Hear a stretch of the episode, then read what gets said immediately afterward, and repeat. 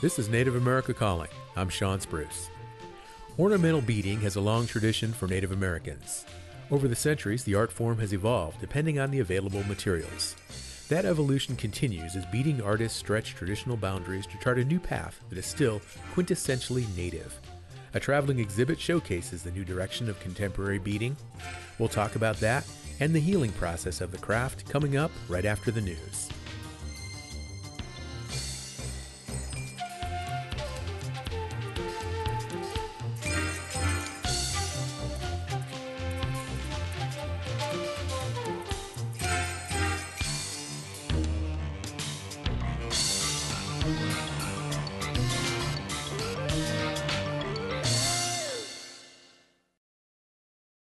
This is National Native News. I'm Antonia Gonzalez. The Alaska Native community of Tyonek is pushing back on its inclusion in a local planning group that makes decisions about land management, but which they say formed without their input. Riley Board with KDLL reports. Tyonek is a remote, predominantly native community on the west side of Alaska's Cook Inlet across the water from the state's population centers of Anchorage and the Kenai Peninsula. While the community falls under the purview of the Kenai Peninsula Borough, it's culturally and geographically distant from the borough's other communities. That's one of the reasons residents are objecting to their inclusion in a new planning commission based on the other side of the inlet in the predominantly non native community of Nikiski. When somebody talks about that few of people determining that they'll have a, a huge voice in land planning for 3 million acres on the other side of the uh, inlet. That just seems um, inappropriate. That's Stephen Piskoski, CEO of the Tyonek Native Corporation. He says the Planning Commission does not represent the residents of Tyonek and was formed without its knowledge by residents in Nikiski who wanted more of a voice in land management and permitting decisions. Proponents described Tyonek as, quote, Nikiski's backyard, where its residents hunt and vacation. Piskoski says that notion is offensive. The villagers from Tyonek and, and some of our shareholders, they were highly offended by that because they don't see it as a vacation land. They see it as a land where they do their subsistence living and where they've been living for hundreds of years. It's not a vacation land in their eyes, it's their home. Some members of the borough's governing body were sympathetic to Tyonek's concerns, but ultimately the assembly was split on whether to remove the community from the Planning Commission's boundaries. The assembly will reconsider the plan at a meeting tomorrow, where Piskoski says Tyonek residents are planning to turn out and testify. Dozens of Tyonek residents and several Native entities have already submitted letters in support. For National Native News, I'm Riley Board. Dr. Buu Nygren has passed his first 30 days as president of the Navajo Nation, one of the largest tribes in the United States. President Nygren says he's already fulfilled one of his campaign promises by lifting COVID 19 restrictions, fully opening the Navajo Nation. The tribe was still under COVID 19 mandates when he took office in January. We lifted the mask mandate because I felt like it was about time. All the surrounding communities have reopened all the surrounding cities have reopened and we just took uh, precautionary and made it optional for people to wear a mask. Nygren says he's met with the governors of Arizona, New Mexico, and Utah. The Navajo Nation is located in the three states. He's also met with U.S. lawmakers and made his first official visit to Washington, D.C., where he attended President Biden's State of the Union. Those helping him lead the Navajo Nation in his administration are a number of Navajo women, including his vice president, Veterans Affairs Director, and chief legal counsel. Vice President Richelle Montoya made history in January, becoming the first Navajo woman to serve in the position. I think it's just my belief in uh, in just making sure the best people are in place and at this moment in time, those types of people are in those positions. The Navajo Nation Council this year also inaugurated a historic number of women, nine of 24 delegates. Nygren says he's working closely with the council to address many of the issues facing the tribe, from making sure federal COVID 19 recovery funds are spent to tackling infrastructure needs. I'm Antonia Gonzalez.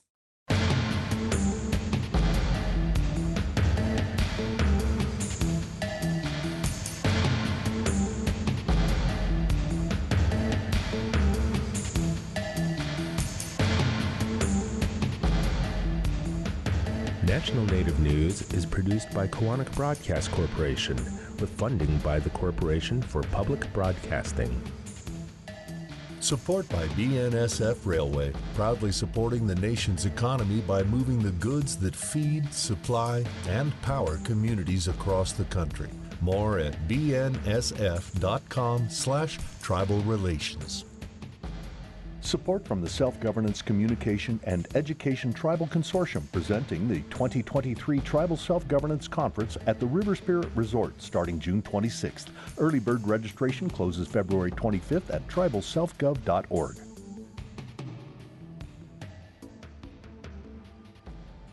Native Voice One, the Native American Radio Network.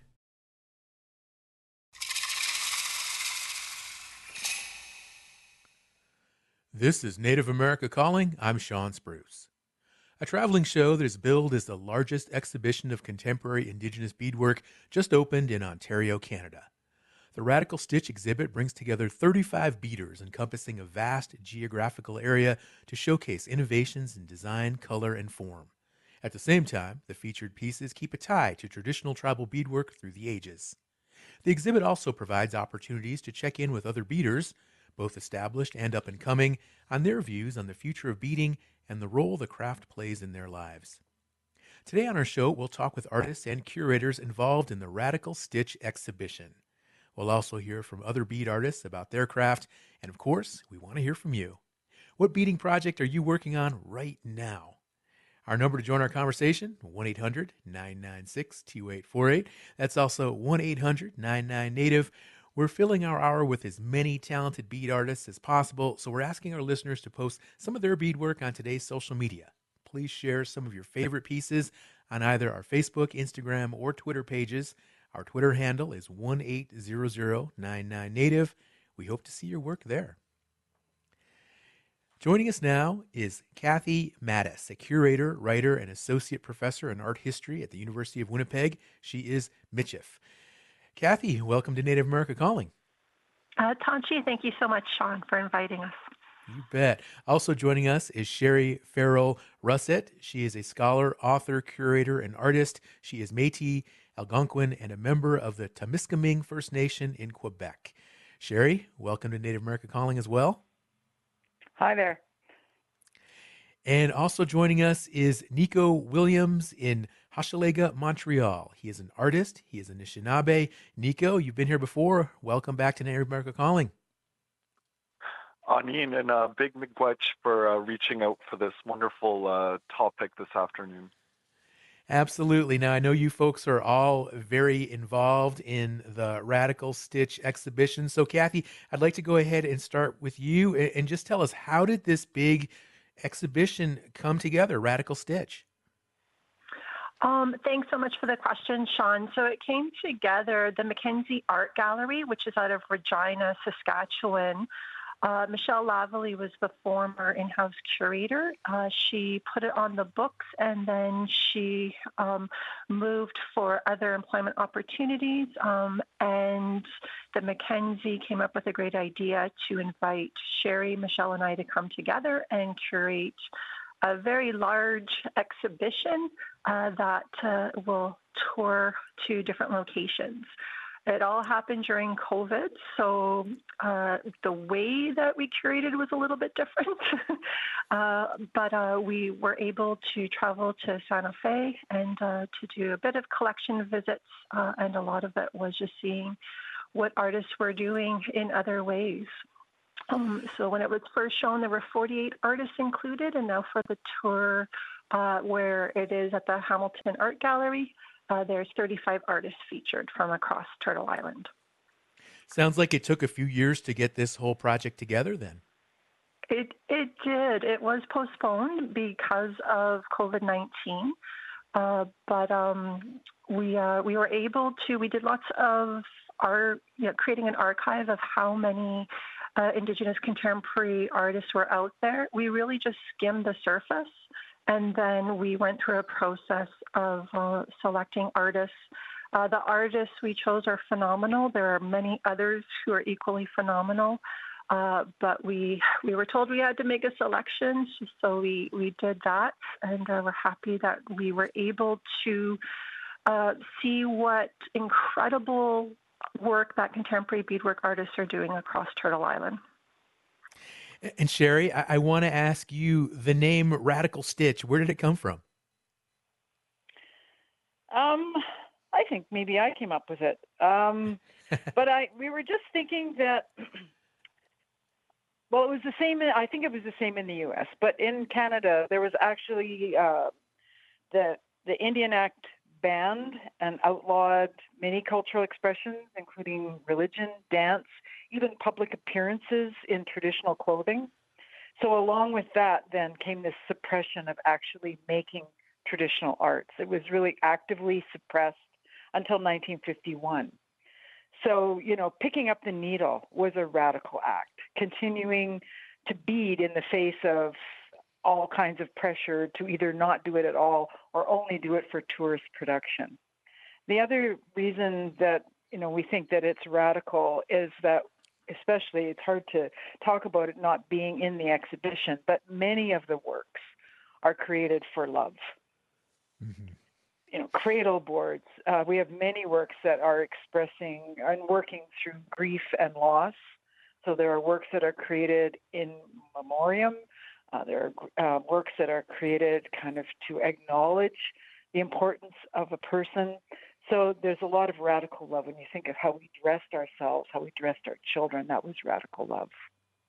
And that's important to note that um, these works of love and, and in some cases grief or loss, because beading is so much more than decoration for so many tribes. So tell us more, Sherry, about you know these elements that you had to consider going into this and, and and what did you really want to convey to the viewers that go to see this exhibit?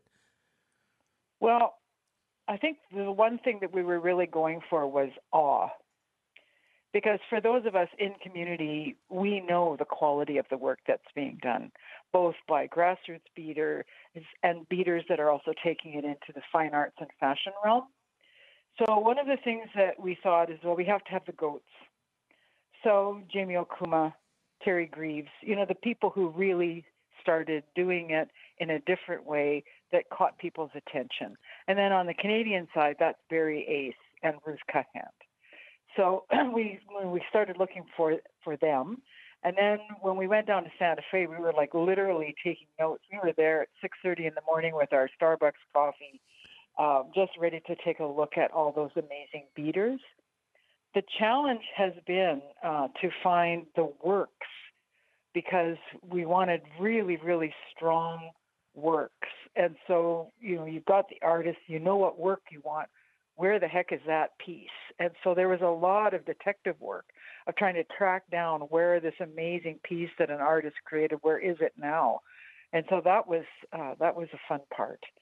Um, and also, we were looking at technical excellence. So that was one of the things that we wanted to create an exhibition that would inspire beaders. Mm-hmm. So there's a lot of works that are just a technical level and the risks that people took, the scope of the work. Um, it's just something that's really inspiring. Now, about how many pieces are part of the exhibit? Oh, you know, I should know that because I just installed them. I know in uh, Regina it was over 100. Okay. So I think maybe now we've got 80, maybe, because there's 35 artists, but the artists have more than one work in the show. Okay. So there's uh, artists have between two to three pieces in the show. So, and let's yeah, talk about that. that. a little bit. There's two different shows because the, the exhibition started in, in Saskatchewan about a year ago, and now it's in Ontario for how long? It's in Ontario until May. So it's in Hamilton at the Hamilton Art Gallery until May. Okay, and then where does it go from from Ontario, from Hamilton? From there, it goes to Thunder Bay, also still in Ontario. Gotcha, gotcha. Okay, well, Cathy, I, I want to go back to you and um, you know, you know, as Sherry explained, you know, so you know the the goats, right? Some of the the really highly prolific bead artists both in the U.S. and Canada, technical excellence, and are there also uh, a wide variety of both regional and tribal design elements included in the exhibition for folks that just are interested in, in seeing a wide assortment of beadwork? I, yes, I would say that there that there are. Um, and we weren't necessarily trying to present a survey geographically or, or with particular nations or tribes, but uh, certainly um, there are artists who are Anishinaabe, like Nico. There's Métis artists, Dene. Um, there's um, different artists coming from the uh, from the states as well, as uh, Sherry just mentioned. So there is a variety of beadwork artists from from nations across Turtle Island, which is just incredible uh, to see. And some of the work that they do definitely, um, for those really immersed in particular styles of beadwork, uh, they can see that present within some of the artwork. Then there's artists as well who the the beadwork designs that they work with, um, they're using video or the digital photography based work as well. So, beadwork and the importance of beadwork is featured in a variety of ways, but certainly uh, it is emblematic of the cultural backgrounds of the artists included. And Cathy, where can our listeners go to learn more about the exhibition? And is are any of these uh, these pieces of art available to see online, or does somebody have to travel up to, to Ontario or any part of Canada to check it out? Um, there are uh, right now the Art Gallery of Hamilton has information with images of a section of the artists included, as well as the names of all the artists in the show. And then the Mackenzie Art Gallery also on their website has a lot of information with great images of artwork and a bit of uh, biographical information on some of the artists. So I encourage everyone to go and check out those two websites. Uh, if you're around Hamilton, there's going to be different sorts of programming uh, while the exhibition is up until the end of May. Uh, and some of it is in partnership um, with uh, the Woodland Cultural Center, and uh, I'm really excited. I hope I get to go back there and, and participate in some of the programming because they have some great plans and ideas up there, up their sleeves there. Okay. It's called Radical Stitch. It's the largest exhibition of contemporary Indigenous beadwork. It just opened in Hamilton, Ontario.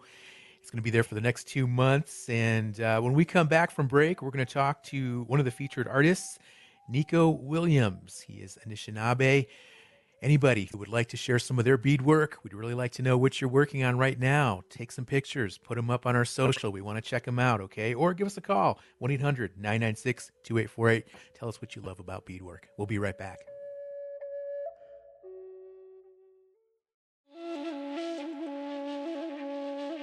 The success, opportunities, and challenges of the coming year are presented in the annual address by the National Congress of American Indians. We'll hear President Fawn Sharp's State of Indian Nations address and the congressional response on the next Native America Calling.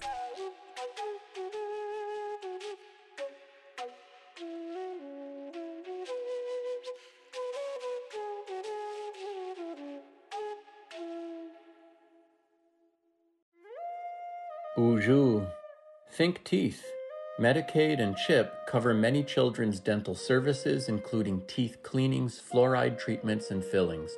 For more information about children's dental health, contact your Indian healthcare provider, visit insurekidsnow.gov, or call 877 543 7669. A message from the Centers for Medicare and Medicaid Services. Thank you for listening to Native America Calling. I'm Shawn Spruce. We're speaking with bead artists today about innovative and contemporary beadwork while also staying grounded in tradition. Join the conversation by calling in 1 800 996 2848. That's also 1 800 99 Native. Also, please post your beadwork under today's social media post. We can be found on all platforms. Nico Williams is Anishinaabe. He's up in Montreal, Canada, and he is one of the featured artists in Radical Stitch. Nico, uh, tell us about your artwork there in the exhibition and uh, what does it mean to you to be part of this big, big project? Oh well, you know the curators have selected like such a wonderful um, array of work, and you know, um, I think it just begins with like the material um, for all of us because they have some of like the earliest work that I've I've done, and then they have some of like the new recent work, and like I think it like begins with like walking into my first bead store in like 2014 and I ended up buying like all these sparkling beads and I did not know how to work with it yet but like I had faith like from the creators like show me how to use these and you know I would figure out a way to incorporate them into my practice and you know I think that's like the best part of it and like getting to share um, even during workshops the the ways and techniques and see how people really continue to carry on uh, you know this revitalization of beadwork practice right now. And it's such great um, experience to have this atten- like attention for uh, work like this i think it's been uh, much needed and it's taken you know quite some time for people to actually uh, you know start looking at it like this and that's why it feels so great to be a part of this exhibition with the, these wonderful curators Okay. Now 2014 that was less than 10 years ago. So about how long did it take you Nico from from just starting out to getting to the point where where you were able to to do show quality beadwork? Well, you know, it it took um, a lot of work. Like I was in like boutiques in the beginning, you know, in like the museums where uh, they'd have sort of like the indigenous like craft section there, and I'd like be busting my butt off like working on those creations, uh-huh. you know, and then like busting my butt off to make it perfect, you know, something that you know my aunties or my my granny would be like, yeah, that that's a good piece, you know, and you know it took a lot of time uh, and patience to get there, and I think we made a made like I made a major work uh, during 2014, um, and then I started to like have uh, these dreams of things that I had to bead, and from there I was like, okay, I'm gonna I'm gonna bead that, you know. And I think, you know, we all have this like um, attraction to the the satisfying, uh, shiny and bright quality that beads have. And I think, you know, our ancestors were looking at that material as a very special thing.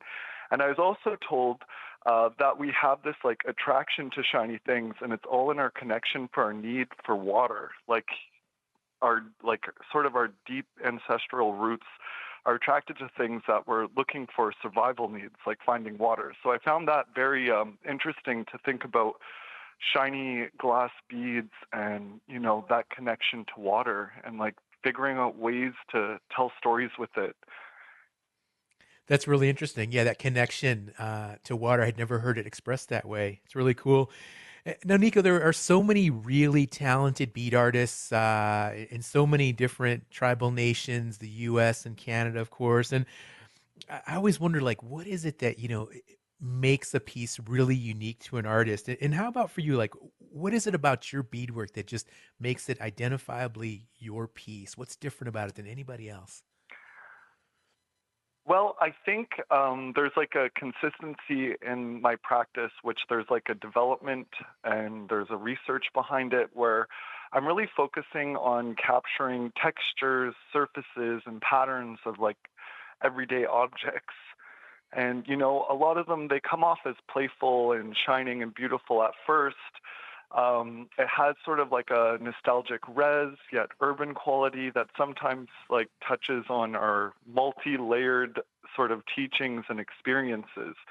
You know, I'll be beading like, for instance, something like a craft dinner box I find out on the street and you know it ex- it's exploring like you know how the indigenous old growth foliage has been cleared from the land uh, to make way for like you know the commoditizations like of our lands with like art like the agriculture like wheat and you know putting livestock there all to activate those products you know? So when i'm beading something that you know first comes off as like playful and beautiful there's also like you know, looking at our resources and thinking about products, you know, in our urban metropolises, and thinking of you know feeding lower income populations you know mm-hmm. and just like going back to those nostalgias it was so funny because i was at this art talk i was like yeah i'm beading all this stuff you know and you know a lot of it is like you know objects i find discarded on the road but there's like a an indigenous talk there to have like a conversation uh, with like diasporic um, you know populations because they're all here on turtle island and we have to keep those conversations going. Absolutely. And uh, I, have seen some of your work online, and I really like what you do with geometrical shapes. Uh, the different, you know, the, the octagons and, and the uh, tetrahedrons, and I can't remember my geometry. Oh, yeah, yeah, it's been a few years since oh, yeah, high school geometry, but that's really cool. Absolutely, like that's the best. Yeah.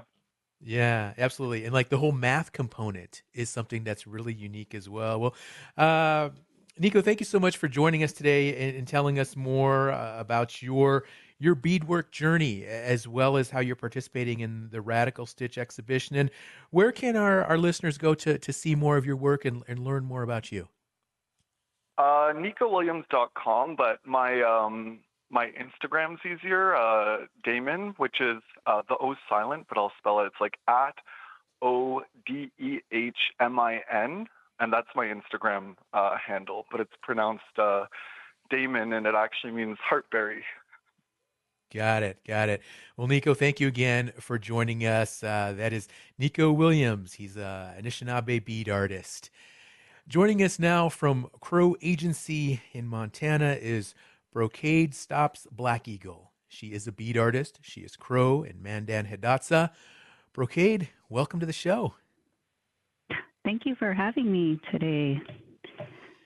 Absolutely. Now, Brocade, tell us more about your journey as a bead artist. I know that uh, you are a registered nurse, and, and when did you get really heavily involved in doing your beadwork as well? Okay, so my beadwork journey started um, as a child. During the summers, I would go stay with my grandmother, and you know, she beaded all the time. You know, here in our culture, beadwork is all over. Everyone beads. So that was my first exposure, like um, watching watching her how to bead.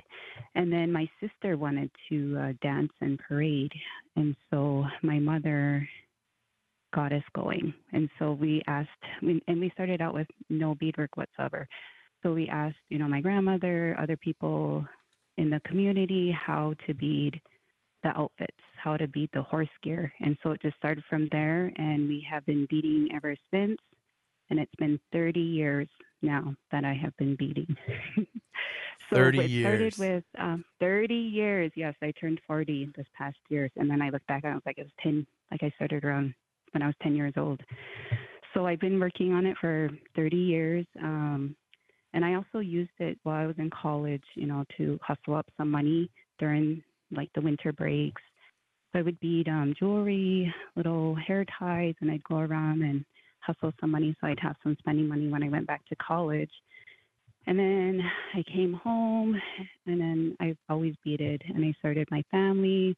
I made cradle boards for all three of my boys and got a picture taken by the time they were six months.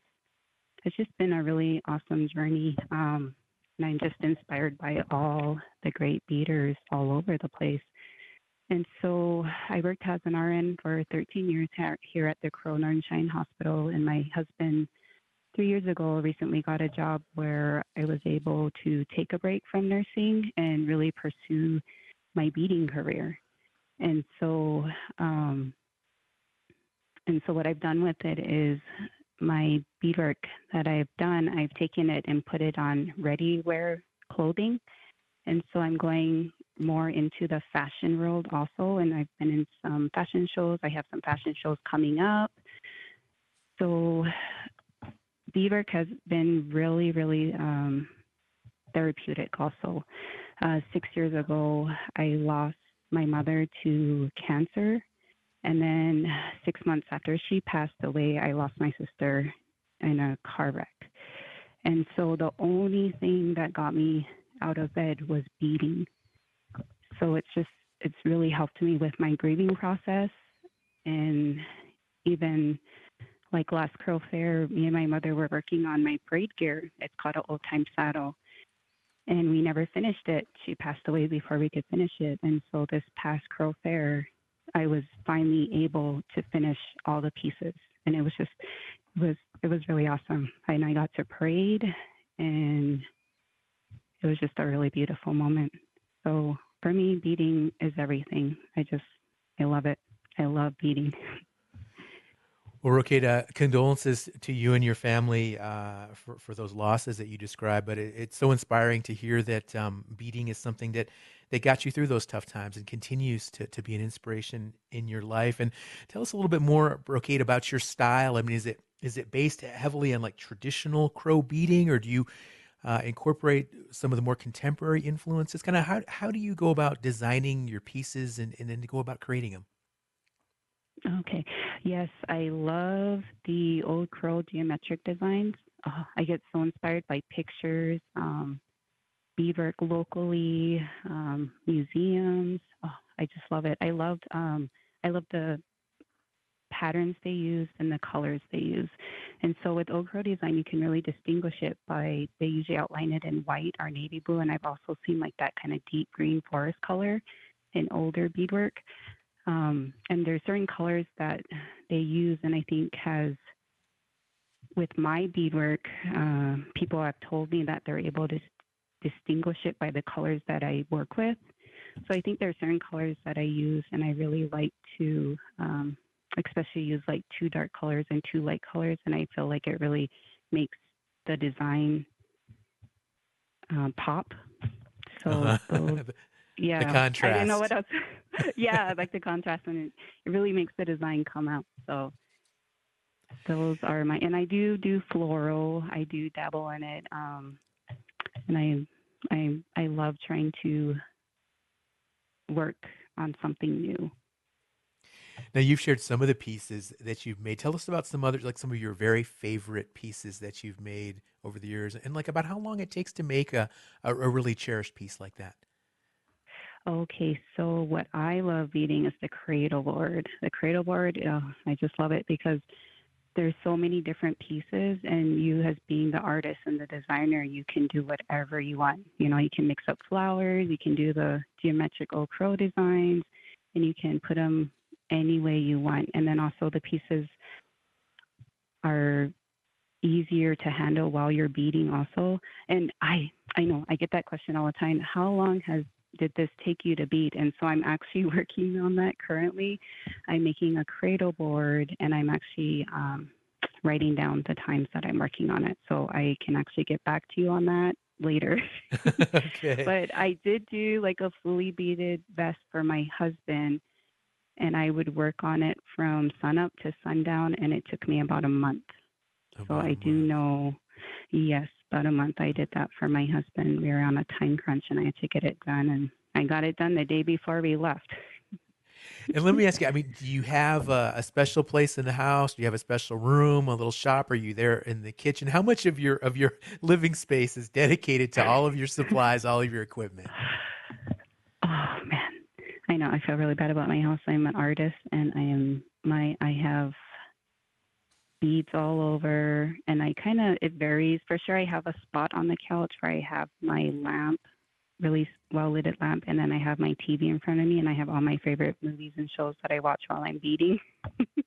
So I have like needles on the couch and beads on the couch and so I, I would say that was my most favorite place to bead right now. And sometimes it changes, like I'll rearrange my living room and then I'll change to a different couch. But usually it's a couch that I love sitting in be comfortable, right? Just get yes. natural I kind love, of space.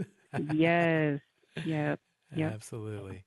We've got a ca- uh, caller listening right now up in Warm Springs, Oregon, station KWSO Arlene. Hello, Arlene. Well, hello there. Hi, how are you doing? Are you uh, are you a beadwork artist? Yes, uh, I'm a member of the Confederated Tribes of Warm Springs in Oregon, I'm a master beadwork artist that I specialize in the Plateau Columbia River tribes, our ancient saddle, which is a dying art. And I make all the beadwork trappings to go with, along with uh, the regalia. And I teach art across the western states and I began with family history, discussing the color colors of the family, the design, and the meaning of of all of our beadwork, and and then then we go into the the design phase, and it's it's a um, very uh, it, it's like a college class basically from start to like. finish, uh, include and and uh, it, it's a it's a full time business, and I thoroughly enjoy it. How long have you been doing uh, beadwork, Arlen, and teaching it? Well, I started as a child. My grandmother would um, show me how to string a necklace from um, threading the needle to tying the knot, the entire process. And I just sat and watched and learned. And uh, the more that I, I watched, I got to uh, listen to my grandmother explain things like the edging on our beadwork is um, has equal color scheme. It means equality among, among all living beings in the universe. That's the plateau style of the edging that you see. And if you talk to us, you'll you'll understand. But if you look at it, you wouldn't really figure that out on your own. And so I listened to my grandmother explain such teachings about our style of beadwork. And my first little tiny bags I made uh, in our way of life, we had that we made to another person. And I gifted it to my grandmother. And I've been teaching classes uh, ever since I think I, I was trying to make college. Okay. Fun. Arlen, I'm sorry, we're, we're going to have to take a break, Arlen, but thank you so much for calling it. And please, please do us a favor and, post some pictures for us on social media. We would love to see more of your work online. That's Arlen calling up from Warm Springs, Oregon. And uh, we are going to have to take another break here. But again, we really want to hear from more bead artists today. We're talking with Brocade. Brocade stops Black Eagle. And we'll be right back. Support from the Self Governance Communication and Education Tribal Consortium, presenting the 2023 Tribal Self Governance Conference at the River Spirit Resort in Tulsa, Oklahoma, June 26th to the 29th. Learn how tribes are using self governance for the delivery of programs and services for their citizens and communities, and how this authority improves the health and well being of tribal communities. Early bird registration closes February 25th at tribalselfgov.org. You're listening to Native America Calling. I'm Shawn Spruce. We're wrapping up today's conversation with bead artists, but there's still time to comment or ask a question. Our number 1-800-996-2848. Brocade Stops Black Eagle is one of our featured bead artists today on the show. She's up in Crow Agency, Montana. Brocade, we do want to introduce a couple more guests, but before we do, how can our listeners see more of your beadwork and learn more about you? Yes. So I do have a website. It is www.brocadesdesigns.com. And then also I have a Facebook page, which is Brocade. And then my Instagram is stops underscore the underscore black eagle. So I I do feature a lot of my beadwork on there. I want to have um, just my projects that I'm working on, just to inspire people to bead more, because that's what I really want. I really love seeing people beading and sharing their beadwork, because I think as far as me, for me, being a beading artist, uh, it has been a very th- therapeutic and it has helped me in every way of my life. And so I really like to share that with other people. And I love it when people share with me also. So All righty. Well, thank you again for joining us, Brocade.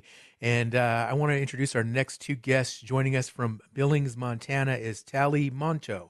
She is a bead artist. She is Hunkpati, Dakota, Oyate, and Chippewa Cree. Tally, welcome to Native America Calling.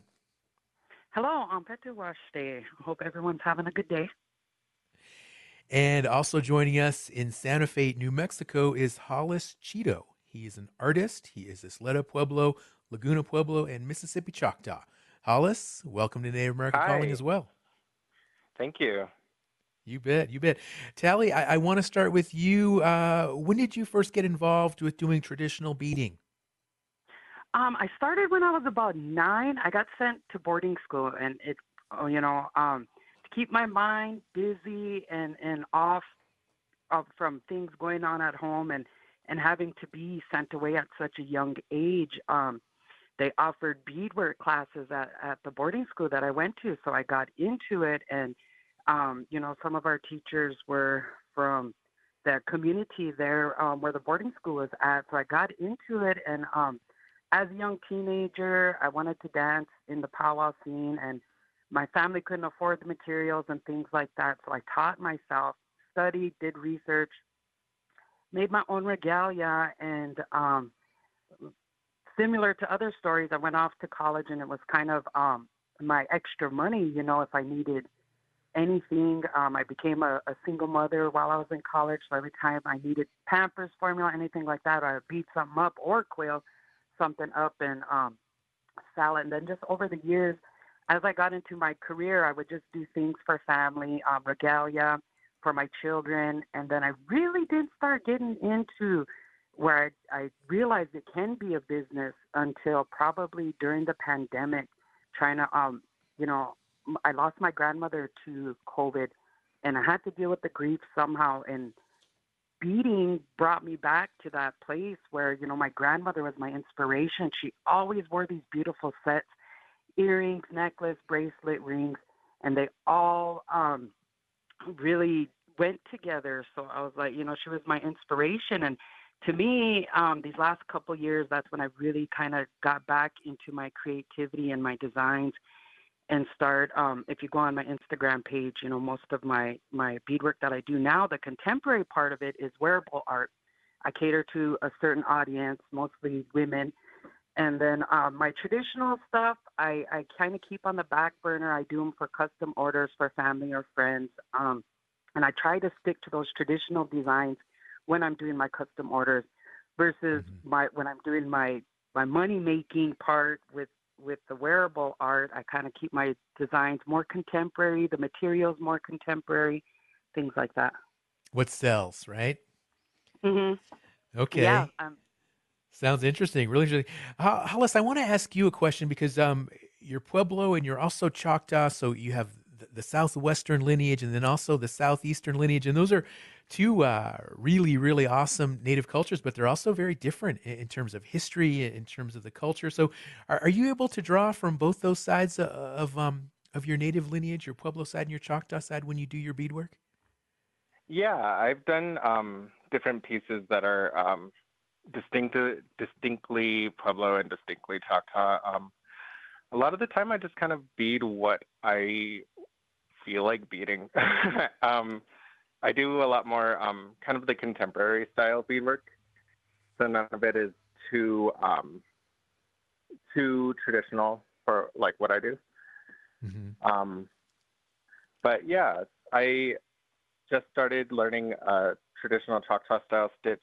Um, that's really fun and kind of difficult to do because it's kind of different than what I've done before. But yeah, I um, I definitely have a lot of well um, I have a deep well to to take from, especially growing up in kind of like an art community and being exposed to um, not even not just like native art, but like just art in general.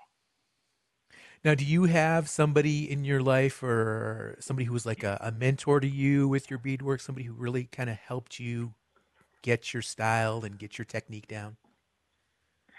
Um, yeah, I grew up. Um, my dad is a as an artist, and so we would go to art shows ever since I was young. So I would just like gravitate to all the bead workers. Um, I would go to Ken Williams. He's uh, my brother. He's here in Santa Fe, and he's really an amazing bead worker. Jamie Okuma really helped me uh, at the beginning. Um, yeah, there's uh, quite a few artists that helped me along the way. Let's go back to the phones. We have Shell listening on station KISU up in Fort Hall, Idaho. Shell, it's been a while since you've been a caller. How you doing? Mama, it's Shawn. Good morning, Shawn. I'm doing fine. Uh, good, you good, know, like Shell. when I look at, yeah, when I look at those old photographs, you know, like that, their their clothing or their outfits were uh was like a high honor It's almost like a tuxedo with a high honor. And to make something like that, you would have to know your math, you know. You'd have to know mathematics to count your beads and how many would go there. Before my mother passed away, she taught me how to do beadwork. And, you know, I found out, you know, that's really a skill and you can really put your imagination into it. Absolutely, absolutely, Shell, and, and and you make a really good point. And, and our earlier guest Nico Williams, uh, you know, incorporates a lot of these geometric designs and shapes in his beadwork. And Tally, I want to ask you about that because Shell comments that um, you know it's it's a math skill. You have to be able to count your rows and, and know how many beads are going to be required for some of these designs and space them just right. And you learned uh, you first started doing beadwork there in school, and is that something that's kind of part of part of your your knowledge and your skill is just knowing some of those mathematical components, the angles and other things like that to make your pieces just right? Yes, absolutely. My my vital tools are my ruler and my pencil and my graph paper. You know, I have these designs in my head or if I'm doing a traditional design, I go back and I research and then I am one of um artists that was taught that way. I I do my math first, draw my designs out, get into my color theory and then um, before I even start beading, you know, it's just a process. I light my sage first, get all my materials out, but that's just one thing I have to do because of the way I learned. I have to get my designs out, and a lot of it is draw, drawing and erasing because everything has to be so symmetrical. I think in all indigenous cultures across the U.S. and internationally, there is symmetry that is involved in that, and people don't understand that. That there is a lot of math, and our our ancestors didn't have rulers and pencils and things like that. So to me, when I'm beading, that's kind of my tie to my ancestors too. Like, wow, you know, just when you're problem solving, if certain beads don't line up, and it's just heartbreaking when you have to take it out, but you have to keep them components, them traditional components in your contemporary um, designs as well. So I really try to keep that in mind when I'm doing pieces. Okay. And Hollis, um, what happens when you make a mistake? Like you're you're really into a piece and then you realize an angle's wrong or something like that. How how much work does it take to rectify some of those little challenges that come along? Oh yeah, I totally rip it out. Um, uh, the cool thing about beadwork is I always say that you can reuse the beads um, it's not like painting where you have to kind of just count the paint as a loss. You, I use my X-Acto knife a lot. Um, uh, it's pretty. It's just like taking out all the threads. Um, I'm kind of a, a perfectionist in that way. So, I, as much as I want to be kind of a organic, go with the flow, like this is what the beads want to do. A lot of the time, I take it out and start again. Um, yeah, a lot of my pieces I've started maybe two or three times until I'm really fine with how it's going. Um, but yeah, it's it's a little bit hard to kind of uh, go along with that because beads are kind of they're more of an not organic but organic feeling kind of imperfect sort of medium. Mm-hmm. Now, I know uh, Secretary of the Interior Deb Haaland, she wore some of your beadwork in a, in a recent photo shoot for InStyle magazine. Tell us about that piece she wore. Yeah, she did. Um, she wore a bandolier bag. Um, it's kind of going back to what you were saying before. Um, I did that in order to do something more aligned with my Mississippi Choctaw roots. And that the name, the title of that bag is uh, Numpa in my accent, and I made that bag with the understanding of, at the time I was, I'm starting to learn Choctaw, which is my dad's first language. Um, and I am such a linguistics nerd that I was re- reading this article that said that if you learn a language after nine years old, you're always going to have your first accent in that language. Um, just the way that your mouth and your ear develops. So I thought about how going back to it's my traditional language, but I'm going to have my own accent in it. So I wanted to do kind of a traditional bandolier bag with my kind of take on it. So those are my florals and my kind of fill and the treatment of the the bag itself, the the closer closure, is more my style, but it's recognizably Choctaw, which I hope one day to get get there in my language. Um, but yeah, that was one of the largest uh, pieces that I've finished, um, and it's definitely in the new upswing of me putting more meaning into my work. Okay. And where can our listeners go to see more of your work, Hollis? Um, I am so lazy. I just have an Instagram. it's H Chitto, H C H I T T O. Okay. Now, Tally, I know you mentioned an Instagram as well. Can you give us more details on where our listeners can see your beadwork? Yeah, sure. I have a full time job, so I, I'm like the other artists. I don't. I just have an Instagram and a Facebook. So my Instagram is at Talz T A L Z Tales T A L E Z, and then my Facebook is Tally Monto. Okay, all righty. Um, I want to go to Brocade and, and Brocade. What what tips do you have for anybody who wants to just start beading someone like myself, somebody middle age who just because I've always kind of wanted to try it. It looks so cool, and I especially like like the sports medallions and things like that. Where does somebody start? So, first, I would definitely understand that it will build your patience. Because when you're first starting, you are going to break needles, you're going to break threads, and you're just going to put down your beadwork and walk away, maybe even throw it. So definitely it's a beginning process and you're going to build your patience.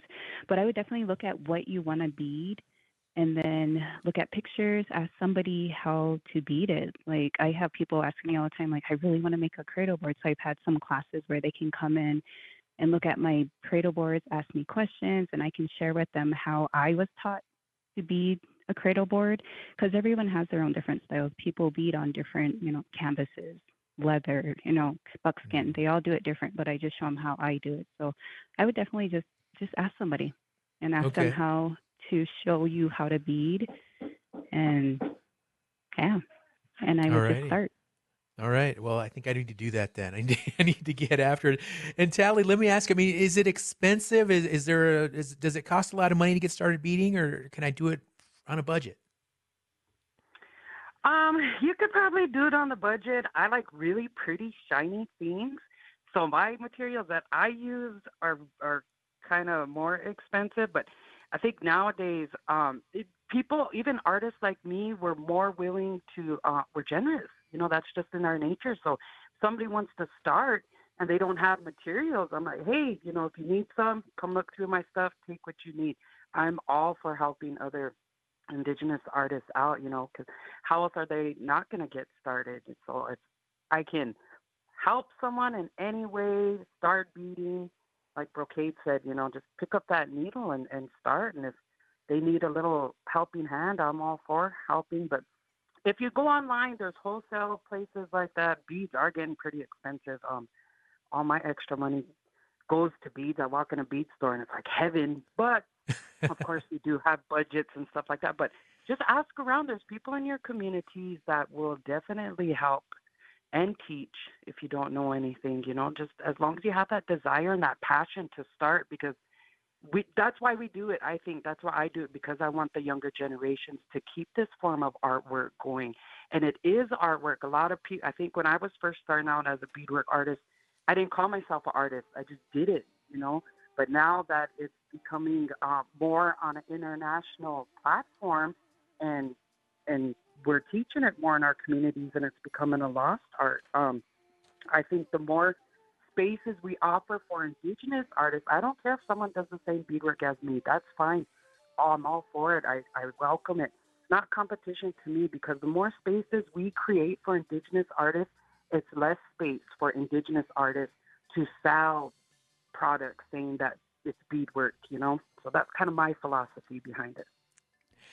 Folks, we are going to have to wrap up the show now, but before we do, big thanks to our guests today Cathy Mattes, Sherry Farrell Racette, Nico Williams, Brocade Stops Black Eagle, Tally Monto, and Hollis Chitto. Join us again tomorrow for the National Congress of American Indians State of Indian Nations Address. I'm your host, Shawn Spruce. Thank you for listening. Program support by Amerind. For 35 years, Indian Country has put its trust in Amerind, providing insurance coverage, strengthening Native American communities, protecting tribal sovereignty, and keeping dollars in Indian Country are Amerind's priorities. More information on property, liability, workers' compensation, and commercial auto needs at amerind.com. That's A M E R I N D.com. Support by the American Indian College Fund. The American Indian College Fund provides millions of dollars of scholarships to thousands of Native students every year. Tribal citizens of every age and experience are eligible. The deadline for applications is May 31st, and you can find everything you need to apply at collegefund.org. That's collegefund.org or by phone at 800 766 FUND. Education is the answer.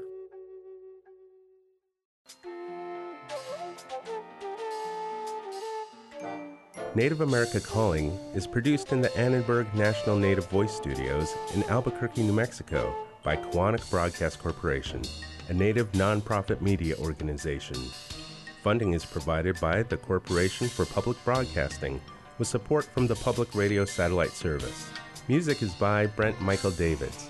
Native Voice One, the Native American Radio Network.